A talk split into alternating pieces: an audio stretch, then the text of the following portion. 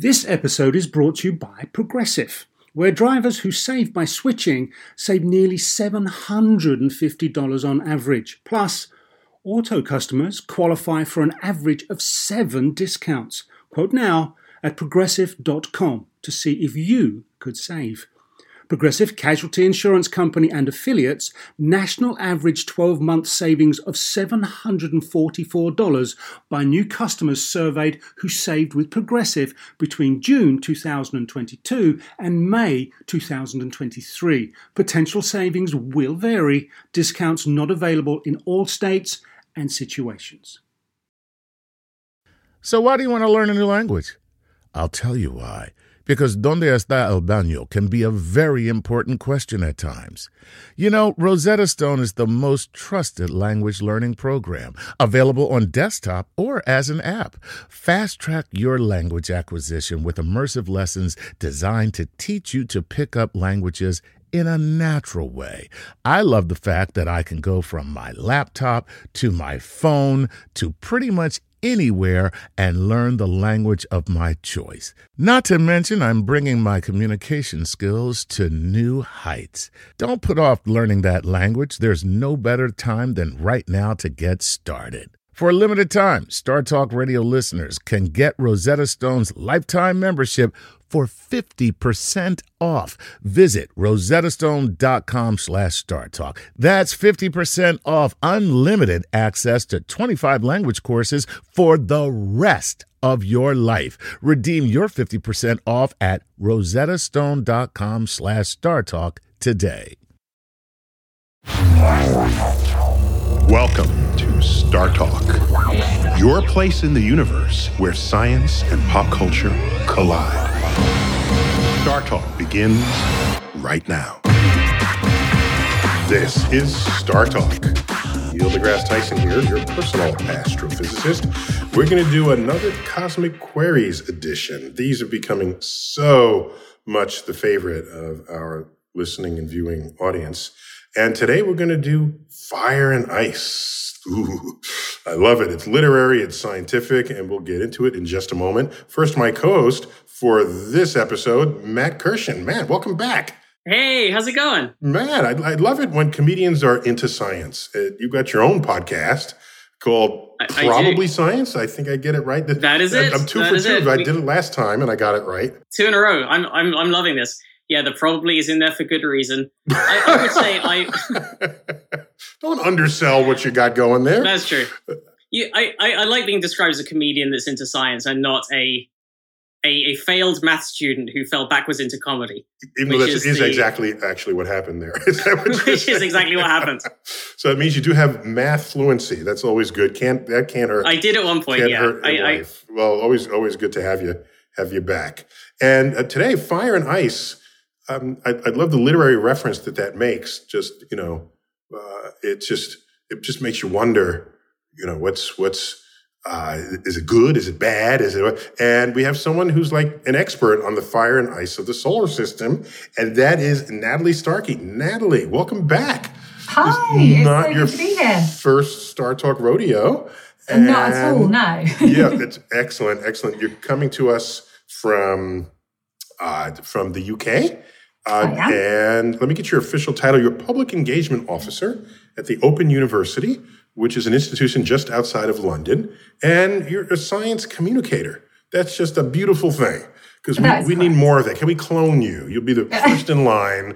Do you know what? There's loads of us. There's so many of us out there, and it's amazing. You know, when I'm in this field, these other practitioners, there's so many of us. We can call it a field, right? Place to be. A place to be. You're a geologist, and you specialized in volcanoes? Is that... I did, yeah. Yeah, back, you know, I feel that it was decades ago now, but I started out as a geologist because I was fascinated by volcanoes. I'm just wondering, how do you...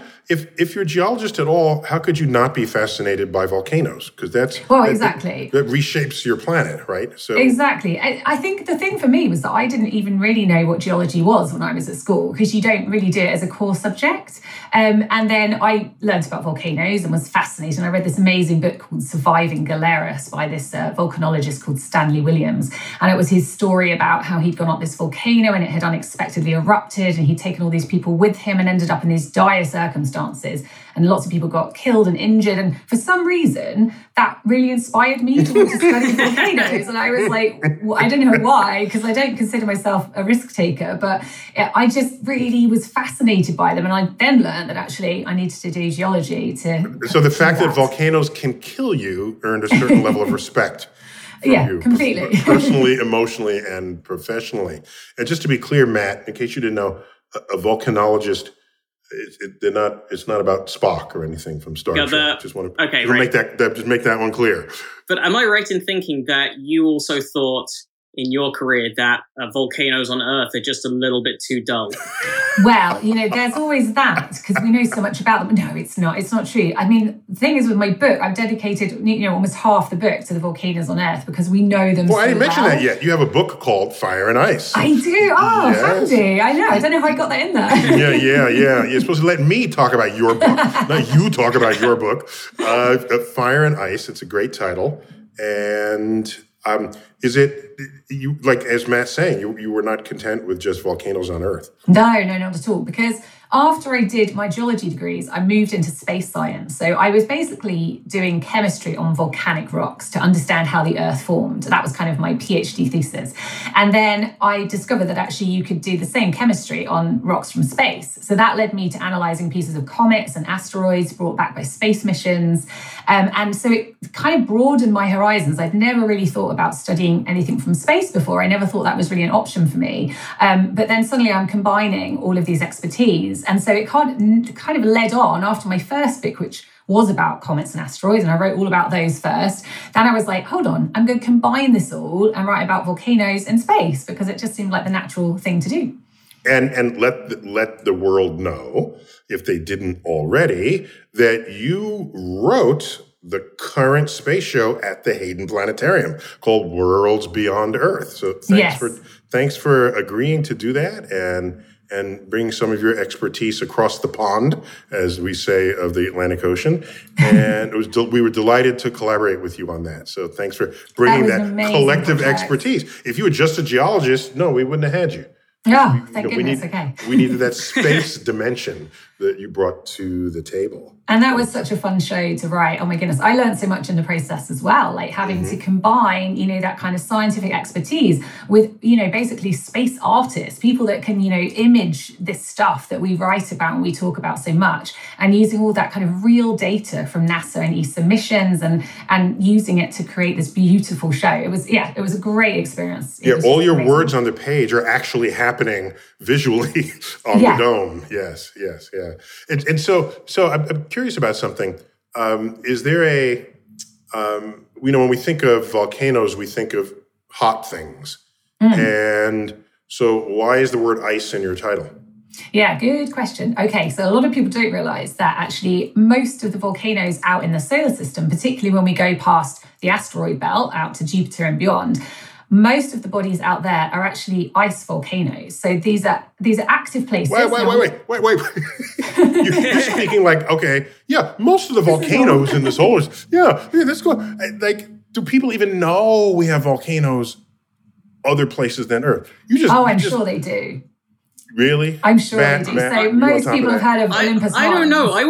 I would say maybe a fair proportion, a large proportion of the listeners of this show would know it. But I think if you polled the average person on the street, I don't know if you would necessarily think of a volcano as being on other planets. I don't know if you'd even necessarily think of... I've spoken to too many flat earthers. If people think Earth is flat, they're not thinking that there are volcanoes elsewhere. So I just have issues with believing that this is widespread. But even people who have broad acceptance of science, but maybe aren't as embedded in it. I would even say, and this is even something, it's obviously, I know that the heat from volcanoes and the molten rock isn't fire per se, but the idea of something that looks like fire coming in a vacuum in places that don't have air, that seems strange. So all of this, okay, so we have fire in vacuum and we have ice in volcanoes. So explain yourself, Natalie. Yeah, so I mean, I used fire, to kind of just represent the fieriness of volcanoes. And it's something I go into in the book a lot. But we can also use it to represent, there are lots of fiery volcanoes out in the solar system. We had active worlds around us. Mars was massively active kind of 3 billion years ago. Venus, our next door neighbour, is probably still active today. It's probably got volcanoes erupting today, we think, but we just can't see them happening. But there's a lot of evidence that it probably is happening. Well, why can't we see them? Well, there's lots of issues with Venus. It's not a very nice place, basically. It's really hard to see. It's covered in this shroud of gas, basically, of carbon dioxide, which means, so its atmosphere is really, really thick and dense. So it's really hard to see through it. You can't see through it with visible light. You need like a radar to see through it, which we've done. We've sent spacecraft up to look through that really dense atmosphere, and we've looked at the surface of Venus, and we can see it's just covered in lava flows. So everything that's on its surface is basically basalt, which is the same kind of stuff that we find in places like Hawaii and Iceland, very, very standard volcanic rock that we see a lot on our own planet. But the whole of Venus is about the same age. It looks like it's about 500 million years old, which sounds really old, but actually in kind of the age of the solar system, that's not very old. It's been active quite recently. And just to be clear, you called Venus our neighbor, but Mars is our neighbor too. I mean, we have one on each side. So the thing about Venus is that Venus it's a similar size. Yeah, it's just... The important thing is it's a similar size to Earth, and it was made of the very same ingredients as were all the terrestrial planets, all the ones within the inner solar system. So it should be very similar to Earth. Like, we should expect it to be very similar to our own planet, but it's not for some reason. It's turned into this hellhole. It's, got a surface temperature of 450 degrees Celsius, hot enough to melt lead. It's got horrible pressure on the surface. So, the Soviets sent spacecraft to land there decades ago, and these spacecraft lasted just a few hours on the surface before just being crushed to death. So it's not a place we're going to be sending humans anytime soon. But it's a fascinating world, because what we want to do is understand why it's ended up so different to Earth. Like, why hasn't it got oceans on its surface? And that's one of the big questions that we're actually trying to look at now. We're sending some missions there. NASA are going to send 2 missions there in the next decade.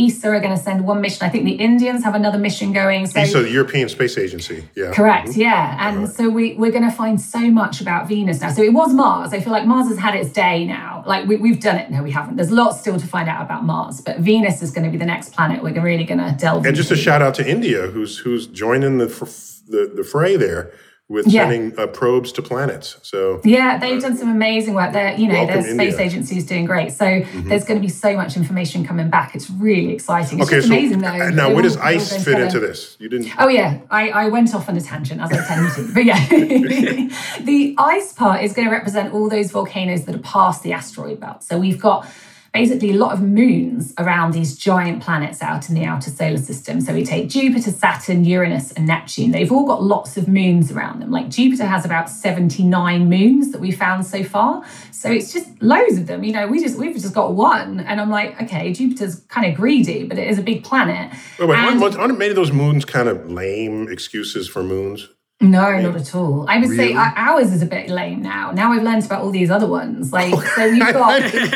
I meant just in terms of how tiny they are. No, not at all. So our some of the moons out there are actually as big as Mercury. No, I meant among the 79 moons of Jupiter. Some of them are not big. Potentially so interesting. But if we take the Galilean moons, we've got, Io, we've got Ganymede, Europa. These are all really cool places.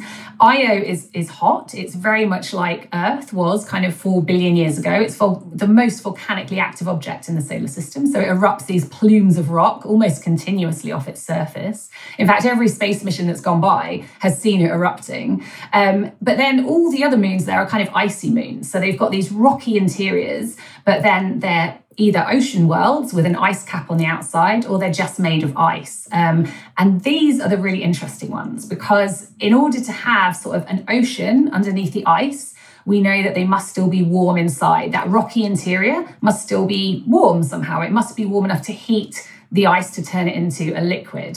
And so this instantly tells us that these worlds are active and interesting places to go. And sure enough, the more we've looked, the more we've discovered that they have volcanoes on the surface. So they have plumes of material shooting out from their oceans, which shows us that there's a lot going on beneath the surface. So we can call those ice volcanoes, I guess, is that right? Yeah. So they're ice volcanoes or they're cryovolcanoes, cryo being the cold part. So, and there's loads of them. They're everywhere. They're everywhere we look. So actually, it's almost like the ice volcanoes are more common than the kind of the hot ones that we see in the inner solar system. So your book is like long overdue. Somebody should have been talking about this long ago. It should be like in all the classes.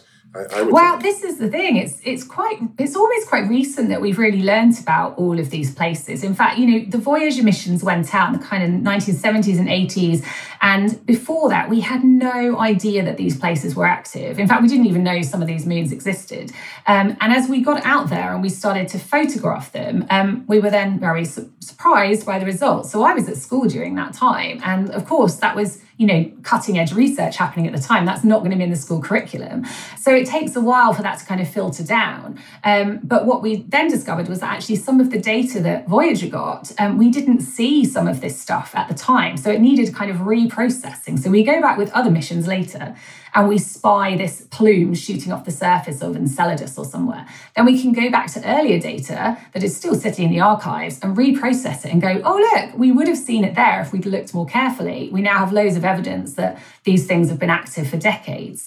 So really, it just takes incremental steps of missions going out and discovering this stuff. But we've barely been out to the outer solar system many times. Like we've been there just, you know, a handful of missions. So there's still a lot of work to do. Plus, there's an interesting fact that if you do flybys, you just have these snapshots of a moment in time, where you then have to generalize what the thing is doing all the rest of the time, which could be very hard.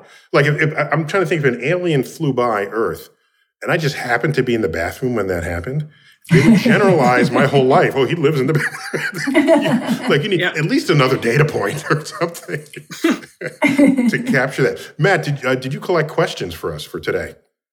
We've got a bunch of questions from Patreon patrons who've messaged in. I just have to announce you also have a Brit accent here. I'm surrounded by Brits. Yeah. When I go back to London now, I get called the American because my accent has imperceptibly changed to American ears, but as far as Brits are concerned now, I might as well be from Texas. I can definitely hear a twang in there. I think he's somewhere in the middle of the Atlantic at the minute. It hasn't fully crossed one way or the other, but exactly dangling there. All right, what question? What do you have for us? Well, so I think you've sort of half answered this already, but I just want to pin down this question from Adam Smith just to kick things off, because he says, is there such a thing as cold volcanoes or ice volcanoes? I imagine ice being spat out, like in the way Mr. Freeze did in the 1997 Batman and Robin film, character played by Arnold Schwarzenegger. Or is this illogical due to pressure causing heat? I mostly wanted to ask that question because of how detailed he went in with the specificity of the film. He needed us to know exactly which iteration of Batman and Mr. Freeze he was doing. Yeah, because you don't want to get confused with some other rendering and played by a different character. Actually, we got to take a quick break, but when we come back, we're going to get Natalie to explain to us how an ice volcano actually works, because that's a mystery to all of us here when we come back on StarTalk.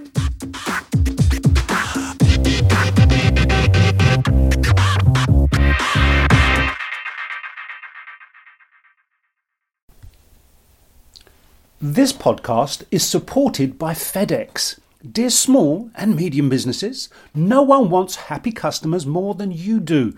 So you need a business partner just like you, like FedEx, who understands your passion for serving your customers because they have the same commitment towards you.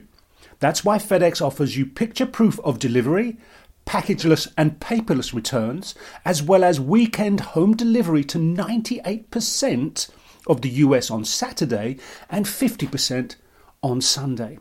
See the FedEx service guide for delivery information. What's more, FedEx Ground is faster to more locations than UPS Ground. Trust FedEx for timely deliveries. See what FedEx can do for your business. Absolutely, positively FedEx. Whether you're a family vacation traveler, business tripper, or long weekend adventurer, Choice Hotels has a stay for any you. And that's good, because there are a lot of me's. Choice Hotels has over 7,400 locations and 22 brands, including Comfort Hotels, Radisson Hotels, and Cambria Hotels. Get the best value for your money when you book with Choice Hotels. Cambria Hotels feature locally inspired hotel bars with specialty cocktails and downtown locations in the center of it all. Hey, that's me. Radisson Hotels have flexible workspaces to get the most of your business travel and on-site restaurants. That's me too. And at Comfort Hotels, you'll enjoy free hot breakfast with fresh waffles, great pools for the entire family, and spacious rooms. Hey, that's me too. I guess I'm just going to have to stay at all of them. Choice Hotels has a stay for any you. Book direct at choicehotels.com, where travel comes true. Hey, remember when we did that show about the science of the golf swing? Well, let's take that to the next level. And that's because PXG has developed the Black Ops driver so golfers don't have to sacrifice distance for forgiveness. And the science proves it. PXG Black Ops Driver is a breakthrough in driver technology. It's a complete and total victory in golf club engineering, unlike anything you've ever seen before. Black Ops Drivers are adjustable to deliver a combined MOI of 10,000 plus for unreal forgiveness. Now that's ridiculously high. The higher the MOI, the more forgiving the club will play. So you don't have to square the ball perfectly for it to go straight and get distance. Add PXG's new advanced material face technology, and you get incredible ball speed that pushes the distance to the absolute limits. More forgiveness, more distance, no sacrifices. PXG Black Ops Driver. Hit your tee shot straighter and farther. The proof is in the science. Learn more and get free shipping on all equipment. Go to pxg.com/StarTalk and use code StarTalk at checkout. That's pxg.com/StarTalk. Use code StarTalk for free shipping on all equipment. pxg.com/StarTalk, code StarTalk. Hi, I'm Chris Cohen from Haworth, New Jersey, and I support StarTalk on Patreon. Please enjoy this episode of StarTalk Radio with your and my favorite personal astrophysicist, Neil deGrasse Tyson.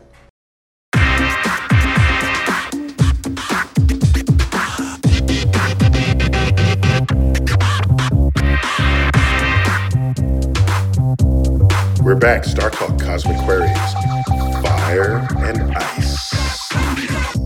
I've got Natalie Starkey, who has a book with that title, geologist turned astro person.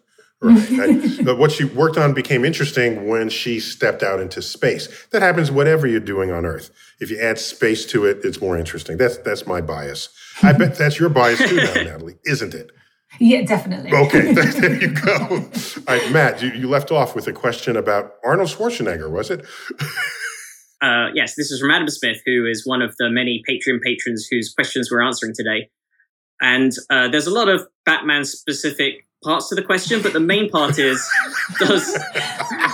what is the deal with ice volcanoes, and does ice get spat out from these volcanoes, or is this illogical due to pressure causing heat? Yeah, because pressure, whether or not pressure even causes heat, pressure wouldn't have to cause heat. It just has to be pressure, right? I mean, if something gets spewed out of a volcano, it doesn't have to be heat that does it. Is that right?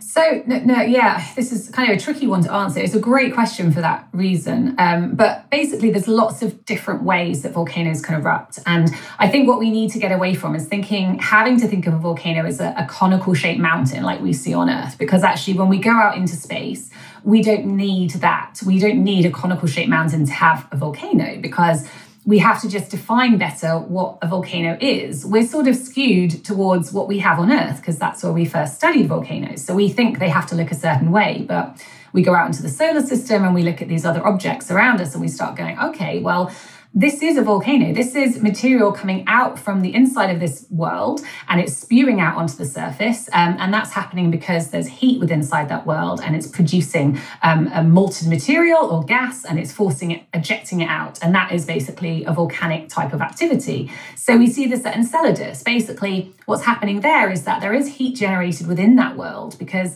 as Enceladus goes about its orbit around Saturn, it's sort of pulled and pushed on the inside by the gravity of Saturn. So it kind of gets a bit closer, a bit further away from Saturn. And so it's called tidal heating. It's very much like we get with the Earth and the Moon, that we kind of squash slightly and our tides move.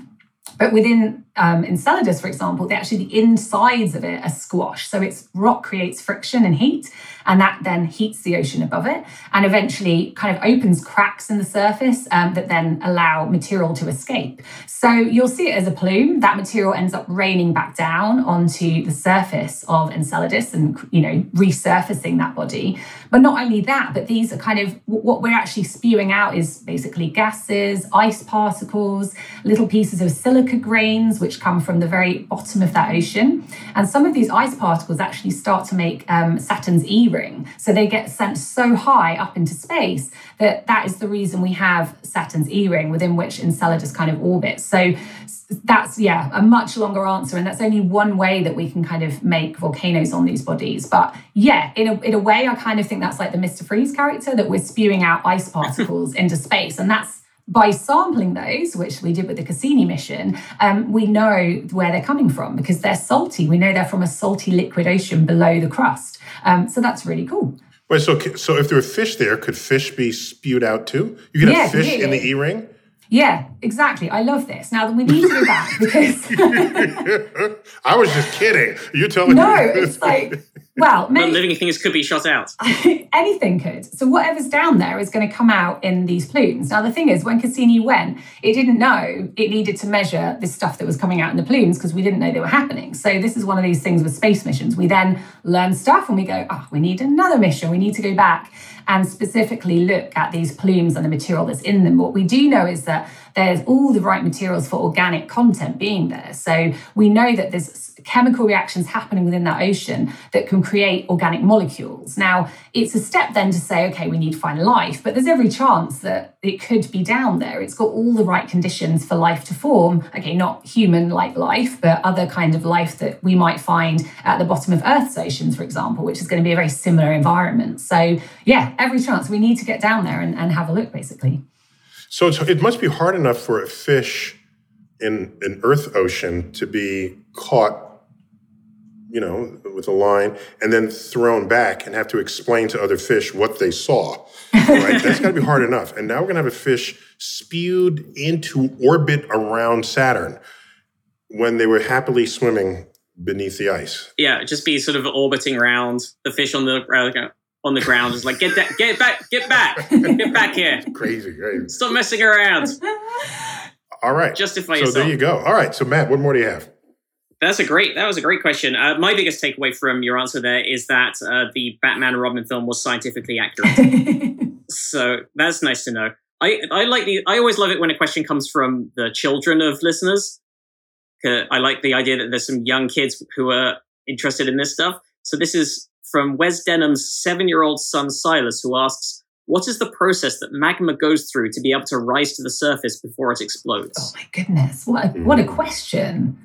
That's amazing. I always love the ones from the kids because they're always the hardest to answer. You're like, everyone's like, it'll be a really simple question. Like, no, that's not simple to answer. Well, and just to be clear, that what you call magma, we call lava. Is that right? So, basically magma is before it's erupted. So below the surface, if we have molten rock, it will be called magma. As soon as it goes above the surface and is erupted out of a volcano, it becomes a lava. Now, even though it's the same stuff, we just have a different word for it. It's exactly the same stuff. And then after it hardens, then you call it basalt. Well, it will be a basaltic lava, and then when it hardens, it's a basaltic rock or basalt. Okay. Yeah, so you geologists, darn. I know. You just like to make life complicated.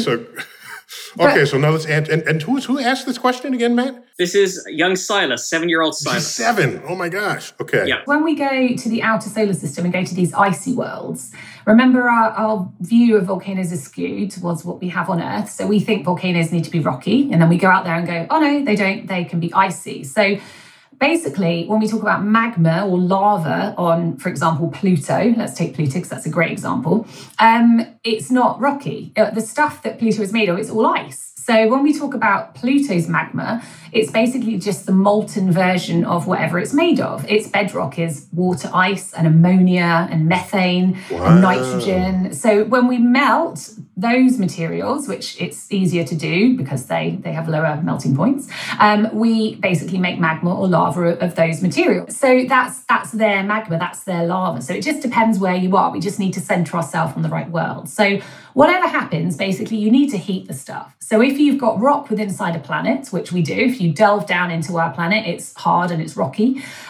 we need to melt that stuff in order to make it rise. As soon as you make a liquid of a solid thing, then it's more buoyant and it just wants to naturally rise through that body. So that's generally what happens. Now, the other thing with magmas is that they often contain a lot of gases, and these gases just want to escape. So they kind of overpressure this magma as it rises up, and that causes it to just keep rising and melting its way through the crust until it gets to the surface. And then basically what happens is those gases want to just erupt out of that lava very quickly, and that's generally what makes the explosion at the surface. If we see something, like Mount St. Helens or somewhere, that was just that magma basically exploding as it got to the surface and blowing that mountain apart as that pressure is released when you get to that normal. Wait. If the explosion blows a mountain apart, how do we get the mountain in the first place? So the mountain initially was built up from very continuous eruptions of lava and ash. And so we call these stratovolcanoes. So they generally build up quite slowly over years and years. And then, trees grow on them. And they look just like a mountain. And we don't think they're scary. And this is partly why volcanoes are very dangerous, because it's like Mount Fuji has a very nice shape, very beautiful. Oh, it's beautiful. Shape. Yeah. I loved with the Olympics coverage this year. Yes, it was gorgeous. That beautiful. They use that image all the time, and snow-capped mountain. And I think that it's the volcano that looks most like a child's drawing of a volcano. Yes. Exactly. It doesn't even look real, right? It's right. Yeah. It's beautiful, and I think that's why we sort of forget as humans, because these, volcanoes can erupt not very often, but they're still classed as active. So 10,000 years is usually the time frame where we say, if it hasn't erupted for 10,000 years, then it might be not active any longer. But the problem is we don't, as humans, remember that kind of time frame. So people live close to volcanoes for many different reasons. The land around volcanoes is often very fertile, so it's really good to make crops and everything and grow stuff. And also the land is cheap because it is known not to be very safe. Really, you think? So, but people have to live in these places. Location. Forget. Exactly. And they're beautiful. So, I would quite like to live. It has good schools, it's got good roads, but you're on the side of a volcano. As much basalt as you need. We went on a trip to Italy and visited Vesuvius, famous for Pompeii. And no, there's no lava there that I saw, but it was hot. We went near the caldera. It's like, oh my gosh. Yeah. I was like, whoa. And that obviously is very famous for Pompeii. Very famous. Did you visit the ruins? Yeah. Yeah, of course. And there are vineyards on this side of Vesuvius that are thusly identified on the label. So if you want to get it tastes a bit of ash, I think. I don't know. That's the thing about ash. It's really, really good for soil. So, whilst a huge amount of it coming down the mountain, like at Pompeii, is rather devastating, small scatterings of ash quite often are really great for soil. And it has this great ability that it can absorb water into the soil. So it acts as like a fertilizer in the soil and helps to create these amazing crops. Fertilize and irrigate it. Very, very interesting. Yeah. Cool. Matt, give me some more. Yeah, well, so this is Nicholas Godlove. And along these lines, Nicholas is asking, should we be worried or afraid of the supervolcanoes of Earth? And what is the most menacing volcano to you in our solar system? Ooh, good one.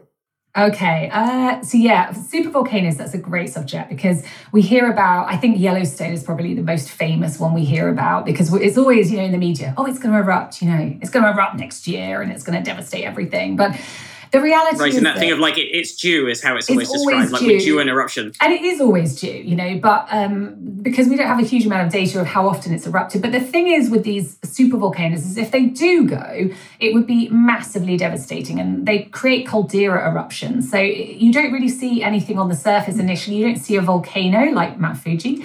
What will happen is that the ground will literally just explode and you'll end up with this massive caldera left behind. And that has happened throughout history. But the thing is with these... But that area still has good schools, right? We can still... Schools, it's quite close to visit. It could blow up completely, but before that happens, you've got... thing is with supervolcanoes, whilst they have the potential to do that, and we think there's a massive magma chamber sort of under the surface that could be bubbling away, let's say, and, you know, potentially going to erupt. You're a geologist. Why don't you know this? Well, for sure. Why can't you? We can thump the ground and find oil. Why can't you thump the ground and find where the magma chamber is that might bust? So we know that. We can do the seismic surveys. We know sort of where the ground is hotter and where there's molten material, but it doesn't mean it's all going to erupt in one go. It could be that it has small eruptions and lets off a bit of steam and then it has another one. And so they wouldn't be devastating, and therefore it lets off that steam and then it's not going to erupt for, you know, another million years. So they're almost never as bad as we think they're going to be. And if one is really going to erupt, then we're going to know about it because we're studying them in detail and we'd have a good idea if it was going to do something. Okay, that's encouraging because otherwise to say, oh, it might erupt in the next 4,000 years, that's not helpful. Yeah. Just saying. And how about the other half of that question? What was that? I've already forgotten. Oh, that was what is the most menacing volcano to you in our solar system? Menacing. Oh, but I don't like to give them menacing titles because they're all lovely. But no, I don't. I guess it's going to be. You're not Io. Supposed to feel for the volcano. They don't have feelings for you. They will melt you in an instant. Okay, vaporize you. I guess I wouldn't want to be sitting on Io because I think on Io you're almost certainly going to be captured by an eruption somewhere, and even if not, you'll have probably lava spattered on you from one of its erupting volcanoes, and you know its surface is just incredibly hot. And so what about? I know it's not active, but Olympus Mons on Mars, isn't that the biggest volcanic mountain in the whole solar system? Yeah, it's massive. You know, it's like 3 times higher than Mount Everest. It's absolutely enormous. But the thing is, it's not much different to Hawaii. So the volcanoes that we see, on Mauna Loa and Mauna Kea, it's a very similar type of volcano. And actually, they're not particularly scary. When it erupts, like I think, the most recent big eruption was kind of 2018.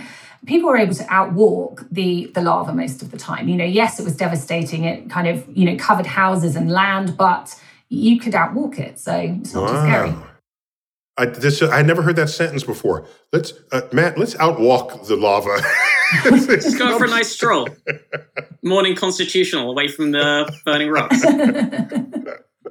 Very cool. Very cool. So Matt, let's slip in one more question before we take our second break. All right. Well, given that we're talking about Olympus Mons, there are two different people have written in questions that include that. So Cameron Bishop asks, what properties determine the size of a volcano and how did these properties allow Olympus Mons to get so big? Could such a volcano form here on Earth? And Jared Sorba says, if Olympus Mons was able to grow so large due to Mars's weak gravity, why don't we see even larger volcanoes on other active bodies, such as some of the larger moons? Yeah, brilliant. So, and that second question's got it exactly right. So Mars is about half the size of Earth, so it has less gravity, so it means that things can simply just grow bigger. So if we took an Olympus Mons-sized volcano or mountain and put it on Earth, it would basically collapse under its own weight because it would just be too heavy. And so it couldn't form here. It would literally just wouldn't be able to get that big. The other way that Mars has been able to grow such a large volcano is because it doesn't have plate tectonics. Now, I'm hoping most of the listeners are going to know what plate tectonics is. It's a thing that's very unique to Earth, we think, and it's where the outside of our crust of our planet is basically broken into pieces which move around in relation to each other, and they can kind of knock into each other or they create earthquakes when they slide past one another, and they are what creates many of our volcanoes. And by the way, just to be clear, y'all only fully embrace that within the last 60 years, right? That's not a forever ago thing.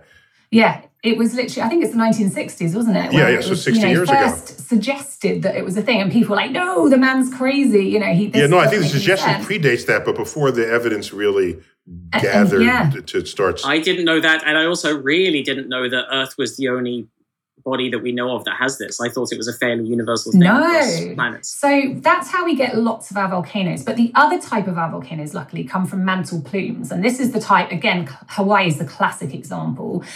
This is a big chimney of hot rock that rises from the interior of the Earth, possibly as deep as the core. And it comes all the way up through the planet and then erupts molten lava at the surface. And these are very long-lived features on our planet. Now, if you just imagine this chimney of rock in the planet, and these plates are moving over the top of that. So what happens at Hawaii is we get this chain of volcanoes. This, chimney of rock keeps erupting, and the plate moves over it, and we get volcanoes, going along in a linear chain. So the most recent ones are Mauna Kea. Now, in Mars, we've got exactly the same thing happening. Yeah, so this is an archipelago, right? Isn't that what an archipelago is? Yeah, exactly. Yeah, and many of the Caribbean islands are. So what you're saying is it's not a continuous busting through of the plate. It busts through, and then it stays calm for a while, and over that period, this plate shift, and it's okay, time to bust through again. Pop, there you go. And so that completely, but that's fascinating to me, because these sort of chains of volcanoes, I assume they were like all along a fault line or something like that. Yeah. But you're saying it's almost more like a sort of like a factory line where they're moving along, like the Earth is moving along on a conveyor belt, and every so often it punches a hole through it, and it moves on a bit more and punches another hole through it. Precisely. And so if you go to Honolulu and people are like, oh, it's volcanic, could it erupt? You're like, no, it can't, because it's nowhere near that plume now. So that is almost certainly not going to happen. But that other island, that's the one. Yeah, that's the one we need to worry about, with the molten lava crater at the top. Yeah. And also, I think I'm right in that the big island in Hawaii would not be sustainable were that fully on land. The buoyancy of rock and water allows that to build as high as it did through from the bottom of the ocean, through the ocean surface, and then above the ocean surface, because it doesn't weigh as much simply because it's half of it is sitting in water. Is that correct? Exactly. Yeah, because I think people forget with those islands that, what we see above is not even half of it. And in the middle of the freaking Pacific Ocean, right? Yeah, where it goes really, really deep. We got to take another quick break, and when we get back, Matt, you got more questions for Natalie Starkey, our geologist turned astro person, bookkeeper on StarTalk.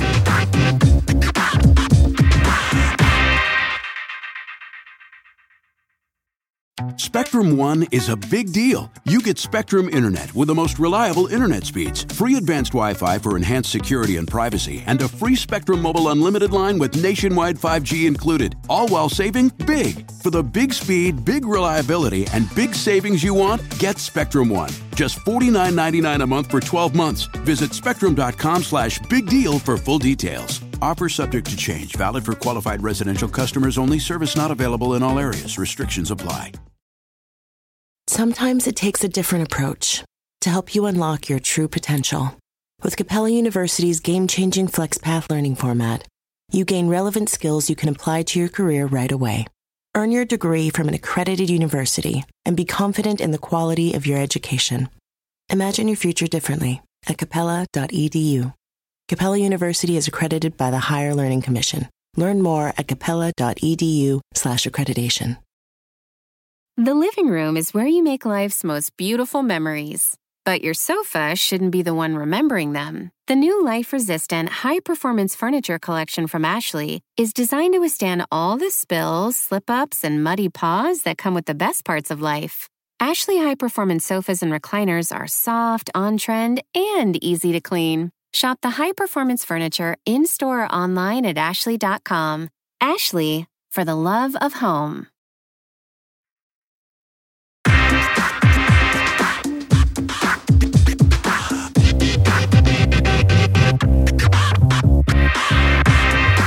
We're back, Star Talk. Neil deGrasse Tyson here. Matt, where can we find you on social media?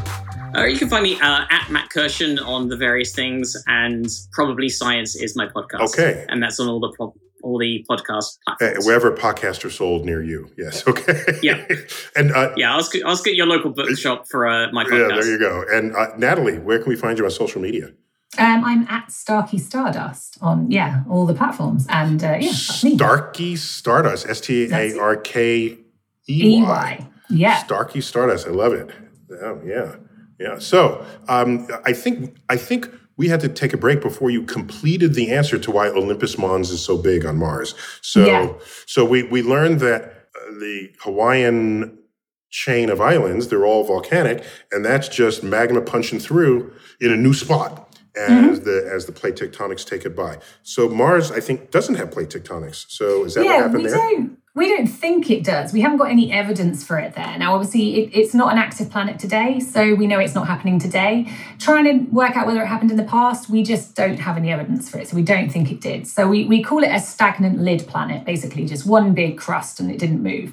So what happens there is if you've got one of these mantle plumes coming up from the interior of the planet onto the surface, that plate isn't moving anywhere. It's just going to carry on erupting for millions of years. Through the same hole. Through the same hole, maybe even a billion years or more. So it just grows larger and larger and larger in one place. And that's exactly what happened with the Olympus Mons. All right, cool.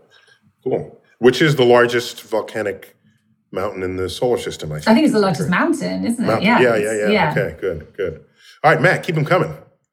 Okay, well, this is a question Chester Lipschitz has sent in that touches on both of your areas of expertise. Do today's volcanic activities have much of any impact on the cooling down and gradual solidifying of the core? If so, how long would it take? Would we lose our ability to maintain a stable magnetosphere and atmosphere before we even have to worry about the problems the sun is going to give us in a few billion years? Oh, wow. Man, what an apocalyptic. Does he get any sleep at night? Right. So I think he's basically then asking, like, as heat is coming out through these volcanoes, is it cooling down the inside of the Earth? And is it doing it at such a rate that it's going to start changing how the Earth... And let me simplify that question to Natalie. Why is Earth still hot? Yeah, no, that's exactly it. So the volcanoes are basically just a manifestation of a planet cooling itself down. So it has all this internal heat and it needs to go somewhere, and volcanoes let that heat escape into space. Which means we are cooling down. We are cooling down. So, but luckily we have plenty of heat. So we've got two types of heat in most of the planets will be the heat that was left over from the formation of the planet. So that when the planets formed, it was all a bit chaotic and things were colliding with each other, and basically kinetic energy of two objects colliding into each other turns into heat energy, and so it gets trapped within the cores of most of the planets, so all the moons, in fact. So we got a lot of heat from 4.5 billion years ago, and it's been trapped in ever since. Outside of the core, we've got a mantle, which is made up of silicate rocks. So these are kind of the basalts and stuff we were talking about. That's a really good insulator. So it's kept that heat inside the planet. The larger you are, the more heat you can retain. Now, the other way that we create heat is actually a continuous process, and it's nuclear heat. So we've actually got radioactive decay going on within our planet. Basically, atoms that are unstable decay to more stable atoms, and they release heat during this process because they release little atoms that then collide with other things inside the planet and create heat. Now, it sounds like it wouldn't be very... an important process, but actually there's so much decay going on in the planet that we're creating about half our current day heat from that process. So why isn't Mars also creating heat that way? So it is, but it's cooled down a lot more now because it started off smaller, so it never had as much heat to start with. And then because its mantle is smaller and its crust, where it has all these heat-producing elements, it then has just lost that heat. Okay, so we have volcanoes, and Venus still has volcanoes, and we're sister planets. Venus is probably a similar temperature inside. We talk about the surface temperature of the planet, so it almost doesn't really relate to what's going on inside. Mercury being right next to the sun can even have ice on its surface. So I love that. And another side of that question was, if it does cool down, we might lose our magnetic field because you drive a magnetic field by the movement of conducting materials. Yeah. Right? And when you move charges, within an electric field, you can generate a magnetic field. And so we rely on a molten inner region of iron, itself a conducting material, to generate a magnetic field, which shields us from certain forms of solar wind that could then strip our atmosphere of molecules that we care about, including the water molecule, right? So did I characterize that accurately there? Yeah, perfect. So our outer core is actually molten and our inner core is solid. So it's that molten iron rotating around inside the planet that keeps our magnetic field alive. And without it, we wouldn't be here because we just would be bombarded with radiation. So that's or we'd be living just underwater. We'd maybe be living underwater because you would be... If you had an ice cover, like you find at Europa, which is obviously sitting next to Jupiter, which has this horrible magnetic field, if you're life, it could be that life... If you're life... Otherwise, it's just fine. If you're a rock, what do you care? Yeah. I mean, if you're a robot, then you might be in trouble as well. So that's worth considering. Yeah, no, and that's, we do have to really protect space equipment that we send out there from radiation in space, because you know all this can damage cameras very easily. So yeah, it's something we have to worry about. But Mars, if we go back to Mars, it did have a molten interior, and then it no longer does. So it's lost its magnetic field. So this is why we talk about life might have been there in the past, because it had all the right conditions. But it also means terraforming Mars might have bigger challenges than we think, because you might be able to turn it into Earth, but to sustain it requires the rest of this shielding to happen. Yeah, we probably have to live in caves, and I think it would be miserable, but, maybe people want to go and do that. But we would need to live underground to protect ourselves, using the rock to basically shield us from the radiation. Yeah. Okay. So my favorite thing about this show is I can make a stupid joke about robots, and it turns out I accidentally said something smart. So, that's a very insightful point, Matt. Thank you. That's what I was going for. Yeah, I appreciate that, two scientists there. Okay, keep them coming. What else do you have? We have a few more questions. This is also touching on Neil's expertise as well, because Marcus Gustafsson says, from Sweden, asks, can asteroids develop volcanoes? And would that make its orbit unpredictable because of the thrust it would generate? Oh, cool. That's really cool. And yes, it can. So we've actually discovered that some of the asteroids, like some of the Ceres, and actually that's got ice volcanoes on it. And there's a mission called Psyche, which is a NASA mission. I don't know when it's launching, not long now. It's going to this asteroid called Psyche 16. And they think it had iron volcanoes on it, potentially, way in the past. Now, whether those volcanoes just to be clear, and I don't want to be pedantic or anything, but Ceres got upgraded in its designation in the solar system. This is true, unlike Pluto. Pluto got downgraded from planet. Ceres got upgraded from asteroids, and they're both dwarf planets now. So, I will not accept you to cite Ceres as a place for asteroidal volcanoes. It's in the asteroid belt. I'm going to call it an asteroid. It's a dwarf planet and an asteroid. All right. Okay. I guess since location does matter to geologists, because magma outside of a volcano is called lava. Mm-hmm. Right? So exactly. That's how you roll. So also, of course, comets, as they come near and far from the sun, plumes will develop that do alter their trajectories, right? Yeah. And so with comets, predicting their orbits is a highly it's highly uncertain activity, simply because you don't know where the next plume is going to come out that will then have the comet recoil and give you a different kind of orbit than you were expecting. Yeah, and when they go near the sun, they can explode, or pieces can come off, and then obviously they're a different size and shape to what they were before they went around the sun. I know, it's crazy. We're going to explode, or disintegrate, or get eaten by the sun entirely. Yeah. Yeah. Okay, Matt, we have time for a few more. Well, this is obviously the counterpart to this question from, and I hope I'm getting your name close to correct, Zenkuti Bentz asks... Good name. Can an eruption have such power to send rocks to space? If a giant eruption happened in Yellowstone, would it send rocks to space, which would then fall back down on Earth, is the second part of that question. And that question comes from Hungary. Yeah, so I guess once you're in space, you're in space. You're not going to probably come back very easy, but that wouldn't really happen on our planet because we've got so much gravity that I just don't think we could have a strong enough, powerful enough eruption that you could get out into space. But obviously in other places, we know that Enceladus, its plumes, go 200 kilometers high and make the E-ring of Saturn. So sure enough, that is, eruptions going into space. But I may be wrong, but I don't think that could happen on Earth. But sure enough, like our eruptions do go very high into the stratosphere quite often with these Plinian-style eruptions, which is what happened at Vesuvius. And the material then, the ash and the gases kind of encircle the planet, but within, our atmosphere, and can block out the sun for weeks and months to come. And that can create lots of kind of long-term damage to the planet in a way.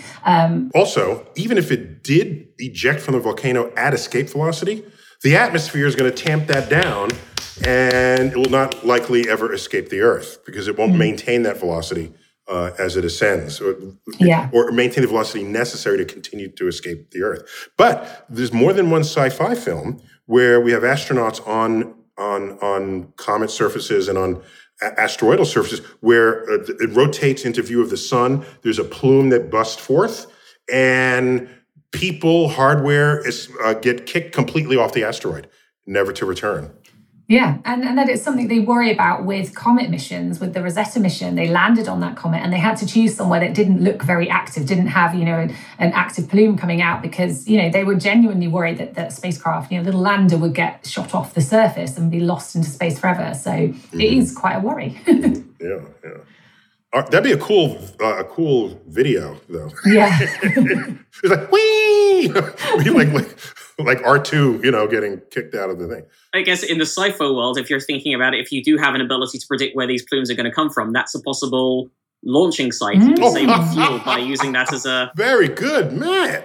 As a trampoline. Oh my gosh, so that would have to be a desperate situation where, oh, we're out of fuel, how are we ever going to get back? Wait a minute, there's a crash here. Let's do that. And then then that saves them. That reminds me, there was a movie called Marooned, where it's back in the 60s, before we landed on the moon, and there's some astronauts in space and something goes wrong and they have to be rescued, but a hurricane was coming through Florida and over Cape Canaveral, so they couldn't launch a rescue mission. And then someone figures out, wait a minute, the eye of the hurricane is going to go over Cape Canaveral. So they connected the countdown to I was very young, so I didn't know hurricanes had eyes. I didn't know or that it's beautiful in the middle of a hurricane. I didn't know any of this, or that Florida was hurricane prone, right? And so they actually launched it, and so you see this launch coming out from the center of the hurricane. It was beautiful. It was a beautiful concept.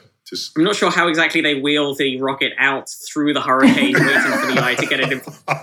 If I know anything about rocket launches, they're quite easily postponed. Yes. It doesn't take much. It doesn't take much for them to say, like, this isn't safe. We need to wait another couple of days. Yeah, but it was a cool move, though. Yeah.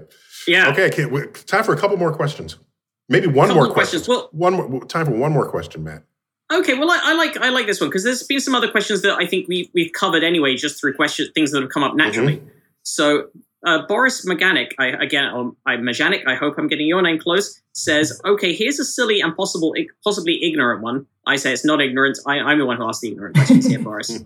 Stay in your lane. But there's only one room for one ignorant person on this show. But Boris asks, is it possible that a regular mountain can become a volcano? Or are 100% of volcanic mountains shapes and mass created by the first eruption itself? Yeah. So if you've just got a normal mountain that is created through normal mountain processes, which is usually from plate tectonics. So you've got two plates colliding and nothing gets melted. They just kind of crumple up against each other because they're being forced together, you know, a few centimeters per year. That's how we get the Himalayas. So those mountains and, you know, Mount Everest are not volcanic. They never will be. They're just getting taller and taller every year because, you know, those plates are crushing together and pushing up crust above the surface. No big mountains will become. So the subcontinent, no, it didn't get the memo that like Russia's in the way, right? Yeah, exactly. It's like I'm still moving, I'm still going. It's just gonna keep going. So, Natalie, I'm wondering, in the vein of that question, could we actually take a spot on Earth and drill to where the molten rock is and sort of force a volcano to erupt where we choose it to? I guess if we knew the magma was there, that would not technically be possible, because that'd be really hard to do. You're a geologist. You know where this stuff is. Drilling into hot stuff is never going to be easy because everything's going to melt anyway. But like, if we knew there was a magma chamber there, we probably know a volcano is there anyway. Like, you're not going to just get a magma chamber without a volcano. But actually what we do a lot is kind of use the heat that's given out by these magmas sitting below the crust to generate electricity. So in Iceland, they do this a lot. Iceland is obviously all volcanic. It sits on the mid-ocean ridge and it's also got a mantle plume there. So it's a massively volcanic place. And we filmed many scenes in Cosmos there. Because you have, it looks like you aim the camera this way, it's like Earth is forming. You aim it here, it's like there are these plumes. Where's the dinosaur? You know, I mean, we had all manner of Earth formation scenarios, all without any kind of set design. It was already there. And the great thing is that there's so much heat just under the crust there that they just generate all their electricity for free, because they can use geothermal energy. So they pump down water into the crust, it gets heated up and gets shot back up, and they could use that to... But by the way, as I learned, that was only in recent decades. Until the 90s, I think. They were still using fossil fuels. And somebody said, what the hell are you doing? You've got all this heat. Yeah, do something with it. And they have so much... I think they actually send heat on their roads. I was going to say, because it is cold. A lot of the year, they send heat on the roads and it melts all the ice, so then nobody has to shovel. They don't have to grit the roads, so yeah. I found out recently that Iceland has the highest electricity use per capita of any country in the world by quite some way, which makes them sound like they're not green, but it's the opposite because they do everything with basically fossil fuel-free electricity. Yep. Yeah, and if you just tapping heat out, you leave the lights on. Who cares? And then you can have all these saunas everywhere and hot swimming pools and everything. So they have loads of swimming pools just because they can heat them really easily, and they're all outdoor pools. And when it's really cold, and you're like, oh, that's going to be horrible, but it's great because it's just warm water. Right. So let me just to end with, can I reverse that question? And if I heard that the name of a fraternity. It was a joke name. It's called I Tap a Keg, right? Okay, so can there be a volcano that we think is going to erupt, and then can we tap it off the side and have it kind of like a release of the pressure to delay what might be a larger singular eruption of the cone? No, I think the problem is we just still don't know enough about volcanoes to be able to predict their behavior. Damn, so Natalie, I thought you knew. Natalie, I know. I'm sorry. Here. I'm trying my best. Okay. But basically, with a lot of volcanoes, like there's the Montserrat in the Caribbean is a classic example. It's this volcanic dome which sits above the surface, but it's really unstable. So even a lot of rainfall can destabilize the slopes of that volcano because it's just not very well consolidated and mashed together, and that can destabilize the magma chamber underneath and then create a massive eruption. So basically you're taking off kind of the lid of the pressure cooker a little bit. You're just releasing a bit of pressure and then it can then erupt really badly. So we wouldn't want to meddle. I think we have to leave nature to do its thing. And the best way for us to get away is just to move people away. That's so defeatist. Wait till your kids become geologists. And they say, Mom, that's so old fashioned. Yeah, we just tap this energy here. We run the energy needs of the town. We get the volcano will never erupt, and we're good. Wait till the next generation; they'll figure it out. There is one possible. I don't know if you have time, but just to squeeze in one extra question from Moses Conrad Norman, who asks: Can you have a planet that is entirely volcanoes and volcanic activity? Yeah, I guess Io is the closest one to that. Yeah. And it's almost like our planet 4 billion years ago. So our planet 4 billion years ago was almost certainly covered in volcanoes. And most of the surface was just very hot, probably molten. And volcanoes were going off all over the place. So that is what's happening at Io still. It's not quite that bad, but it is very, very active. It's got that kind of tidal energy inside because it's right next to Jupiter, this massive planet. So it's being squashed and squeezed. Friction is happening inside and it's creating heat. And that's just a continuous process. So and let me just put this to bed right here. So in the old days, maybe even in modern times, we would see drawings of dinosaurs. And there was always a volcano on the horizon as though... Yeah. Dinosaurs, which was 100 million years ago, somehow Earth was covered with volcanoes 100 million years ago. But that's like yesterday compared to the geologic timescale. So that's all wrong, I guess. Is that correct? Yeah. There were volcanoes, obviously, at the time, but not like that kind of era that we see where they're just, it's all volcanic. Right. It's not every direction you look. There's a dinosaur chewing the... No, exactly. They needed plants to eat and stuff, and plants don't like volcanoes very much. So. Yeah, okay. But there are dinosaurs on Io? That's not what we said, Matt. We haven't seen them yet. We need to get back. You heard it here first. All right, we got to call it quits there. Natalie, it's always great to have you. And again, thanks for being the author of our current space show at the Hayden Planetarium, Worlds Beyond Earth. Matt, we'll find you on Probably Science. Still waiting for my next invitation to appear as a guest. The second you have anything you want to come on and talk about, your next book, or just a whim, the door is wide open for you. All right, very pleased to hear that. We would love that invitation get extorted from you. Very much the other way around. Right. Anytime. I'm Neil deGrasse Tyson, director of that planetarium, where Natalie Starkey wrote the latest space show. As always, for StarTalk, I bid you to keep looking up.